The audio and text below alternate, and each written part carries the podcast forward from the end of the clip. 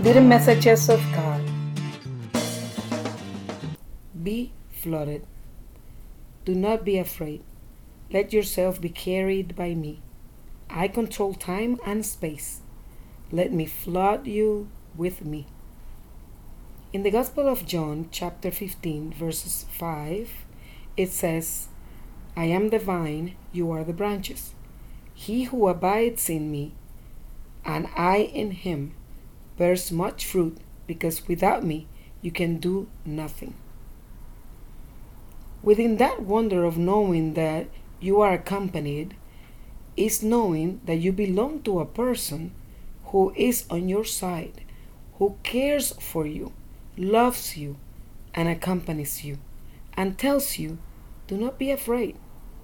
Let yourself be carried by me. I control time and space. Let me flood you with me. Like the sap that runs along the branch of the tree and carries it to the twig that bears fruit, let yourself be flooded with the blood and life of Jesus. Let yourself be carried by him. Do not be afraid. I know we have talked about this many times.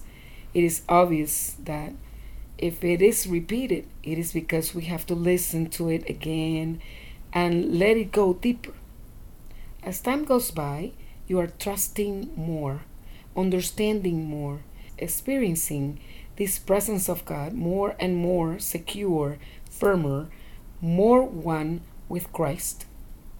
The branch does not live by itself, it feeds on a stronger tree Neither does the branch worry about absorbing nutrients from the roots. The only thing the branch does is to remain. How does one remain in Christ? With prayer, with the sacraments, with visits to the Blessed Sacraments. Daily prayer.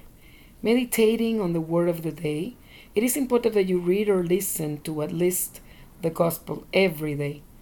There are many free applications that you can access. If you like to read, there are also pages on the internet where you can access the liturgical calendar for free and read the word of the gospel of the day. When you hear it or read it, stop. Enter the scene and become one of the characters in the passage. Put yourself in your imagination and you will experience feelings and reactions. Listen to them because there is a message for you. Do this every day. Take about 10 minutes. Go at least once a week to adoration and mass. As athletes train to be ready for the game, so you must train yourself in prayer and sacramental life to be in tune with the one who gives life. For the branch not to wither, it must be attached to the tree. For your spirit not to harden, you must be in constant touch with the Word of God, His Eucharistic presence, and with the sacraments. Do not miss the graces that are for you today and every day.